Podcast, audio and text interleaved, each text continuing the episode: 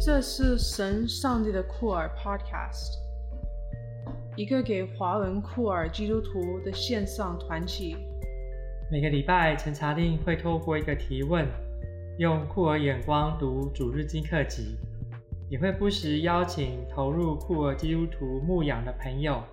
一起来做酷儿神学。刘真会介绍不同面向的酷儿基督徒社群，透过与不同库尔基督徒社群的对话，了解他们的生命经验。以及深度关注的议题，邀请大家一起与我们建立跨越时间与空间的团体，透过酷儿眼光一起来探索信仰与团契生活，也可以在 queerofgod.com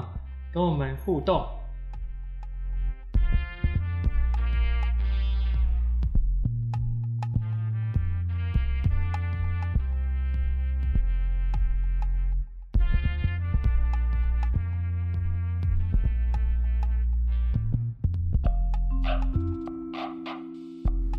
家好，我是查令，我是以杰。今天要跟大家讨论的经文是《创世纪》的十四章第一节一直到第二十四节。我跟以杰只读从十二节开始读。我们要读的是和合本修订版。他们也把亚伯兰的侄儿罗德和罗德的财物都掳掠去了。当时罗德住在索多玛。有一个逃脱的人来告诉希伯来人亚伯兰。亚伯兰正住在亚摩利人曼利的橡树那里。曼利、以实各和亚乃都是弟兄，曾与亚伯兰结盟。亚伯兰听见他侄儿被掳去，就把三百一十八个生在他家中、受过训练的壮丁全都出动去追，一直到但。在夜间，他和他的仆人分队击败了敌人，并且追杀他们，直到大马士革北边的河拔。他把一切被掳掠的财物夺回来，也把他侄儿罗德和他的财物以及人和妇女都夺回来。亚伯兰击败基大老玛和与他结盟的王回来的时候，所多玛王出来在沙维谷迎接他。沙维谷就是王的谷。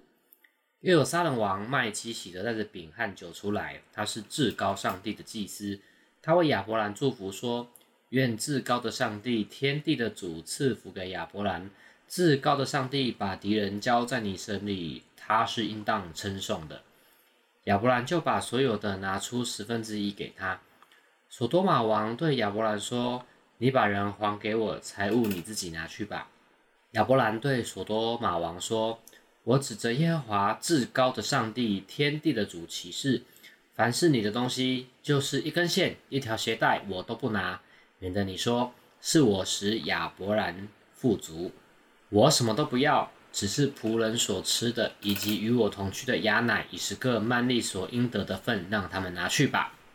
好，今天的经文非常的复杂，不知道以杰有什么要跟大家分享的？我觉得难分享什么，我也觉得同样觉得非常复杂跟头痛。每次看到这段经文，就是因为会被拿来讲说，你看十一奉献就是从这边出来的哦。但是仔细看，然后我就想说，这个杀人王麦基洗德到底又是谁？他又是至高上帝的祭司。可是这个至高上帝好像跟耶和华上帝不一样，好像是迦南宗教的的神明这样。然后我就想说，为什么十一奉献会从这边出来这样子？怎么会是这样？而且明明是亚伯兰是拿给那个祭司，诶，他又不是奉献给上帝，所以我们认知的耶和华上帝。我就觉得很困扰啊！哇，怎么办？不知道。然后前面前面的战争真的是看尽了，就是当时就是抢人抢财物的那一种传统啊。就是战争当中，其实他就是为了扩，我觉得他不是扩张领土，而是在抢资源。然后资源是人啊，人是最重要的，还有牛羊那些财物这样。然后我就在想，他们都是在抢这些财物，然后。亚伯兰把他抢回来之后，又把十分之一拿给他。我在想啊，他应该他的目的搞不好只是为了跟这些人结盟啊，或就只是可以呈现一种啊，我对你是友好的，你以后不要来乱我的那种那种概念。嗯，然后就在想，那奉献从这边引用经文出来，好像也是怪怪的。那我要怎么重新去跟大家解释这段经文跟奉献之间有什么关系啊？就觉得哦，这很难呢。我看的我都这个快昏倒了我。但，有些注释家或是神学家就提醒我们，这段经文呢，可能是集合不同时代的资料跟故事，然后重新编辑或是创造另外一个故事，然后记载在当中，可能有其他的目的或者是用意。不过，我们很多很难去推估它到底是什么。然后也从历史的考古资料当中会造成很多的困扰，许多的这个地名的位置，不仅是位置很不确定，甚至是如果拿考古资料来跟十四十四章的这个内容做一些比较，发现哎呀很困扰，到底是哪一边是比较值得相信的呢？就一直没有办法得到一个被这个 settle 的一个状态。不过我们确实看到，那这个跟以前所提到的东西很相像的是，当时好像就喜欢抢来抢去，这种抢来抢去，其实是在一种结盟的状态当中，比如这边四王斗五王，赢的那一边就把输的那一边的东西也抢走，亚伯兰跟其他人结盟又把东西抢走，这种结盟去攻打别人，把东西抢走，这种掳掠的行为，其实在当时。反复的出现，甚至在亚伯兰身上也出现哦，也是把东西掳掠回来之后，还会这个有一些不同的分配机制在当中来产生。对我来说很困扰的是啊，十四节里面呢，亚伯兰居然有他家里面有三百一十八个人，其实很多哎，三百一十八个人是一个一个连呢，很多人呢。对啊，而且是受过训练的哟。所以表示还有更多是没有受过训练的人，因为受过训练的人一定是被挑出来的嘛。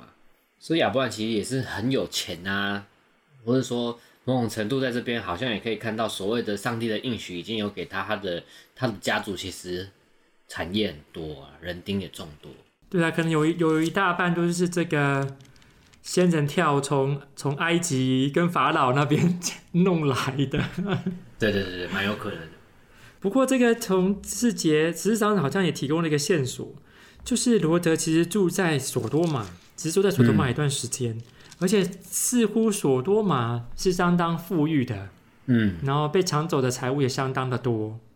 以至于这个当亚伯兰跟索多玛王在进行对话的时候，亚伯兰就说啊，这个反反正属于你的都拿去这样。这样似乎也是一方面在撇清说啊，这个呵 呵我的财物的来源是什么？不过从他过去的记录啊，这个记这记录可能都不是很好。不过我们可以想一想，这边到底为什么亚伯兰想这么做？其实应该是这个，我是这么猜测的：索多玛王应该是家大业大，势力庞大。这如果得罪了这个这么重要的这个人，以后还要不要生活下去？不管是他或者是罗德，这也是可能都会面对一种困难。罗德，对啊，所以像面对这一种，最好是哎呀，我什么都不要拿，只要这个本来是属于我的或是罗德的就好了。这个时候稍微谦虚一点，可能比较不会惹事。哎，不过蛮有趣的哎，就是如果连索多玛王都已经这么家大业大，还打输就是其他人，然后亚伯兰居然还可以干掉他们，我就觉得非常有趣，而且还是一路追到一大马士革，那超远的哎。啊，也不知道这是真的还是假的啊！也是啊，也是啊，因为我想到现在叙利亚战争，我想说，哇塞，从从死海追到大马士革是多远啊？麦挠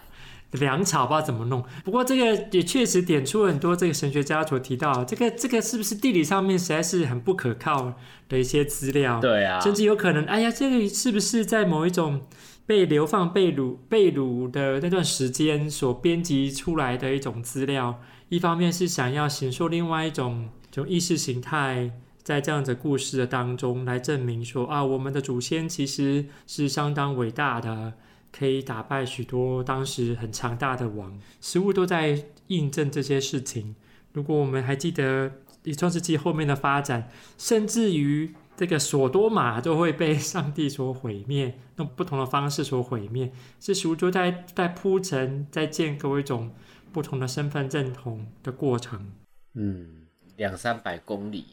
他们应该就是有某种这个奇妙的这个 载具吧。两三百公里现在是三四个小时就可以了，但是以前坐马爷的话也没那么快啊。马也要休息耶。是怎么样？对啊，而且他们又是夜间追击，我觉得比较合理的是，我觉得他可能真的就是像你说的，在表达就是希伯来人真的是很厉害啦，他可能在就是这个这个土地上很熟啊，可以这样跑来跑去，好像在鼓励某一些状态。不过，这刚才李杰确实提到另外一个让我觉得很困扰的经文，是从十七节到二十节的这段经文。这段经文有些神学家认为，这段经文是被硬插进来的，因为这插进来是插在亚伯兰跟索多玛王之间的对话的当中，突然都插了这一段进来。然后，因为是被插进来的，所以这个来源不清楚从哪里来的。麦基洗德也不知道是怎么样的身份。没错。不过，在麦基洗德在其他地方确实有被引用到。不过，似乎我们很难从经文本身得到更多的资料，特别从新约许多在新约的经文会反复的提到麦基洗德，或是把麦基德跟耶稣基督的身份做一些连结。这样连接，如果我们追溯到就希伯来圣经，我们就会停住了，就会哎呀，就会没有办法继续往后面追下去，就会到达一种这个停止点。这种停止点，在某些哲学上面的推论就是第一因这样。只能停到这边了。那低音在许多哲学当中提到啊，那就是上帝了，已经没有法再往后面推过去了。所以，如从这样子的推论，我们也只能停到这里。说有一个祭司，大祭司是麦基洗德，麦基洗德可能如同刚才马利克萨给你你给什么名哈？以前所提到的至高的上帝，这个是迦南的神的这个称呼，这 L 是迦南神。的形象啊，这边许多考古资料就会发现，哦，El 就是一个坐在王座上面的一个神明。我觉得每次探探讨这种原始原始宗教或者原始民族的这种东西的时候，是很有趣啊，对，非常有趣。对，这 El 是坐在宝座上的这个神，坐在宝座上，身解羔羊。好，没事。所以我们就会很快的做一些连接，对呀，就像诗篇有提到这些，或在新约里面有提到坐在宝座上面的这个上帝，或坐在宝座的右边或者左边的会是谁？在迦南宗教的这个的一些形象当中，都是很普遍常见的情形。不过，如果我们很仔细去思考这件事情，就很特别，就是迦南神祝福了亚伯兰。迦南神把敌人交在亚伯兰手中，亚伯兰竟然把这个他的所有的十分之一交给迦南神的祭司，这怎么想都会让我觉得有一些可以进一步讨论的空间。特别特别是讨论希伯来圣经当中的一些宗教的观点的时候，好像似乎可以帮助我们有更开阔的观点去看待。在希伯来圣经当中，其实这个对于上帝的认识都在摸索的当中，都在建构的过程，而不是那么绝对的，好像什么其他东西什么都是不可以的，好像不是那么这个强烈的排外的情形，在这个整个的信仰形塑的过程的里面，感觉他就是收编了某一些，我啊我就觉得亚伯兰这样，就是他的动作好像在收编诶，或者说作者就是圣经的作者在这边写，就是有一种。在收编就是异异异国的神明的那种状态，或是说异国的宗教体制，你还得把至高上帝，然后前面冠着耶和华至高上帝，他好像是一种收编，可是某种程度好像也是接纳说，哦，就是你们的神明，我们也承认这种状态，就有点有趣。这可能也可以有更多这个有趣的讨论。确实，像二十二节这边。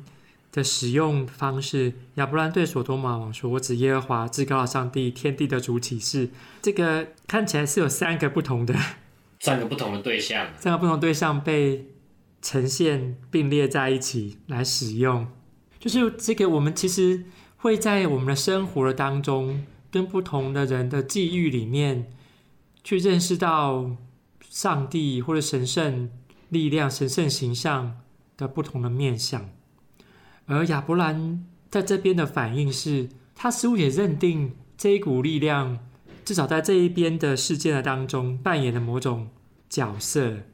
而他也接纳了这样子的力量，这样子的名字，在他呼求跟向上帝来对话的时候来使用。所以，是不是我们在生活当中也会遇到这种情况？每一个人在信仰的追寻旅程当中。都有可能因为不同人的际遇而认识不同上帝的形象，而也从这样上帝形象当中扩展了或更加巩固了自己对于呃神圣的这样形象或力量追寻的过程。你的意思是说，就是我们会因为我们的人生的经历啊、处境啊，然后我们会对于神圣有不同的理解，应该也是这么说，对不对？对，甚至会扩充本来我们所以为哦，这个神圣的状态就只有这样，嗯，但是好像似乎不是这样，嗯、不是不不是似乎不是只有这样，而是我们不断的会扩充我们对于这种神圣力量的一种理解。对啊，好像是这样。因为这个会挑战到某一些这个我们对所谓的什么是基督宗教的观点。比如说，我们可能会困在某一些教义的解释或观点当中，认为我有符合某一些教义的呃的体验或是陈述，才是所谓的正统的基督宗教。可是从亚伯兰的生活当中，似乎不是是这样子的，他是不断的在扩充他对这个上帝的理解。这件事情会提醒我们一个重要的情况：如果我们以为我们已经对上帝完全了解了。那其实我们限制了上帝可以跟我们启示的方式，这是局限了上帝他可以展现他的面貌的可能。这时候也在提醒我们，我们是不是有有这样子的空间，可以让我们对上帝的认识可以更多不同面向或更深的一种体认。那这种体认，以亚伯兰来说，是一种战争的过程当中，是生与死的过程当中，他体会到了这些。虽然刚才也以前有说啊，这个追了三百公里，追了这么远的距离，而且还战争，像这种亲身生命的体验所认识到了上帝，或是别人所提供给他的这些参考的资料，似乎都成为他一种生命滋养他生命的可能。二方面也是，当我们在面对诶比其他人有不同的生命体验的时候，我们可以怎么样来面对其他人的不同生命体验？从他们生命体验当中，我们是不是也可以来扩展我们对上帝的认识？特别在一些尖锐议题当中，同志的生命他遇到的上帝，可能就会有一些不一样，可能会不不同于神学论述啊，或者是 某一些所谓的呃框起来的教义的认识或是规范。可是他们亲身真的体验。似乎好像就会在这规范之外，这些定义之外，那我们怎么样面对他们？特别是信仰群体，怎么样面对这些可能在规范之外，他们所认识到的上帝，他们经历生与死之后所做出的一些信仰的宣告呢？嗯，我觉得是蛮好的，就是因为其实我面对的信仰的的会众，大部分都已经年龄比较高了，所以其实要。在接纳比较不同的东西，其实是困难的。也应该是说，就是我对这边的会众的理解是，他们确实可能已经很习惯某一种教会的形式跟样貌，但是他们也知道，就是在他们日常生活中，他们也会常常遭遇到就不同的，可能是在民间信仰的啊、佛教信仰的一些对遇。对啊，那我会觉得这个这个样的观察反而会帮助他们，就是。至少不是敌对其他宗教，而是可以看到某一种扩充我们对于信仰理解观点的一种方法。哦，有些有个词汇叫做家族类似性，就是哎，你会看到哎，我好像很像很像，就同一家的人，同一家的人出来的这种同一个模子印出来的状态那种情形。其实我们这个嗯，在希伯来圣经里面的上帝的形塑的过程，其实跟当时的迦南宗教很多的类似性。嗯，如果我们可以体验到这个，如果宗教本身是建立在一种人对于神圣力量的认识的过程所累积出来的不同面向，其实我们可以有更多分享跟对话的机会，而不是一定要把对方糟灭或者是完全抵制他。嗯，反而可以，我们可以欣赏，哎呦，我们也其实也有这个面向。亚伯兰的生活当中也有这个面向，他也跟了一个迦南的祭司的对遇，从对遇过程当中，他也扩充他对于他上帝的认识。所以说不定我们也可以跟一些不同的宗教的朋友们有跟更多分享的机会。我我我觉得这也是蛮有趣的一个部分，就是最近对于花莲的教会的一些现况跟处境有一个比较深的体会，就是必然他会人越来越少啊，然后必然他一定会面临年轻人出外不再回来，甚至老人家他会因为他自己的孩子已经在外地，可能有了下一代，然后为了因为经济的因素，或是因为社会环境的因故，他们必须前去外地帮忙照顾孙子，所以花莲的教会、花莲的信仰群体会看起来人越来越少，或是越来越式微的状态。哦，我觉得这种状态的看见跟肯定，我觉得对我来说是一种接受它。但是我却选择继可能要继续在这边做一点什么的那一种状态哦，我虽然不知道怎么讲，但是我觉得好像有关系啦。对，这个其实就很像这个，不管是亚伯兰或是罗德他们的情形，他们的生命的境遇带给他们不同的这个局限，也从局限当中做了一些选择，从选择里面有更多认识上帝的机会。嗯，虽然可能不是自己本来所想象的那个模样。对啊，我觉得比较像是这样，就是更肯认说啊，对我就是遇到这个困境、困境现况，然后我觉得反而从这当中可能会生出不一样，对对上帝的理解、对信仰的理解，我觉得这才是重要的，就跟亚伯兰一样嘛，他或许遇到这个机制跟他所理解的那个上帝不一样，但是他可能在这当中也扩充了某些东西。对，刚才提到这个从基督徒的体验，是不是可以让一些过去可能敌对同志基督徒的人们可以有些不同的信仰的认识。二方面，同志基督徒本身也在面对的许多不不同力量的拉扯。比如说，我的我我的生命体验似乎看起来不符合圣经，我的生命体验似乎不符合某一些传道人的说法，我的信仰体验怎么样怎么样怎么样？这些种种的这些疑问、困难或是张力。在同基督的身上相当的明显，我相信也在不同不同的信徒当中有种种的不同的这些张力，但这些张力都是我们可以去探索、去经历到新的上帝的面貌的机会。虽然它本身就是一种局限，不断局限的当中，我们似乎可以体验到上帝的当中在带领着，用一个可能新的不同的面貌，一个。突如其来新的名字，这边是至高的上帝。突然有人提醒了你什么？好像 啊，我经历到，哎呀，因为这个就是那个，有一种茅塞顿开的状态。哎，像这种状态都是很值得被纪念的。嗯。最近也是一些紧张关系也更浮现啊，可能因为疫情过了，大家开始认真讨论教会的未来，所以就很就就会产生一些紧张性。那个紧张性是大家急着找接班人，可是我觉得问题是大家都就是过去的那种历史恩怨情仇，就是啊历史恩怨情仇，对历史恩怨情仇，就是我觉得就跟转型正义像，他没有道歉，没有道歉的话，就是不可能会。有人愿意去承接这一团，就是过去的大包袱啊，或者说我们去解这些东西，我觉得比较像是这样子。那彼此之间看到的上帝的状态，彼此看到的信仰认知不一样，然后就很常会一种我对你错，然后就很快的站在站起来的状态。我觉得没有真的在会议上站起来，但是内内在就很不爽，内在就会有很多的伤痕。我觉得这实在是很头痛。然后彼此在抢什么，我也不知道在抢什么。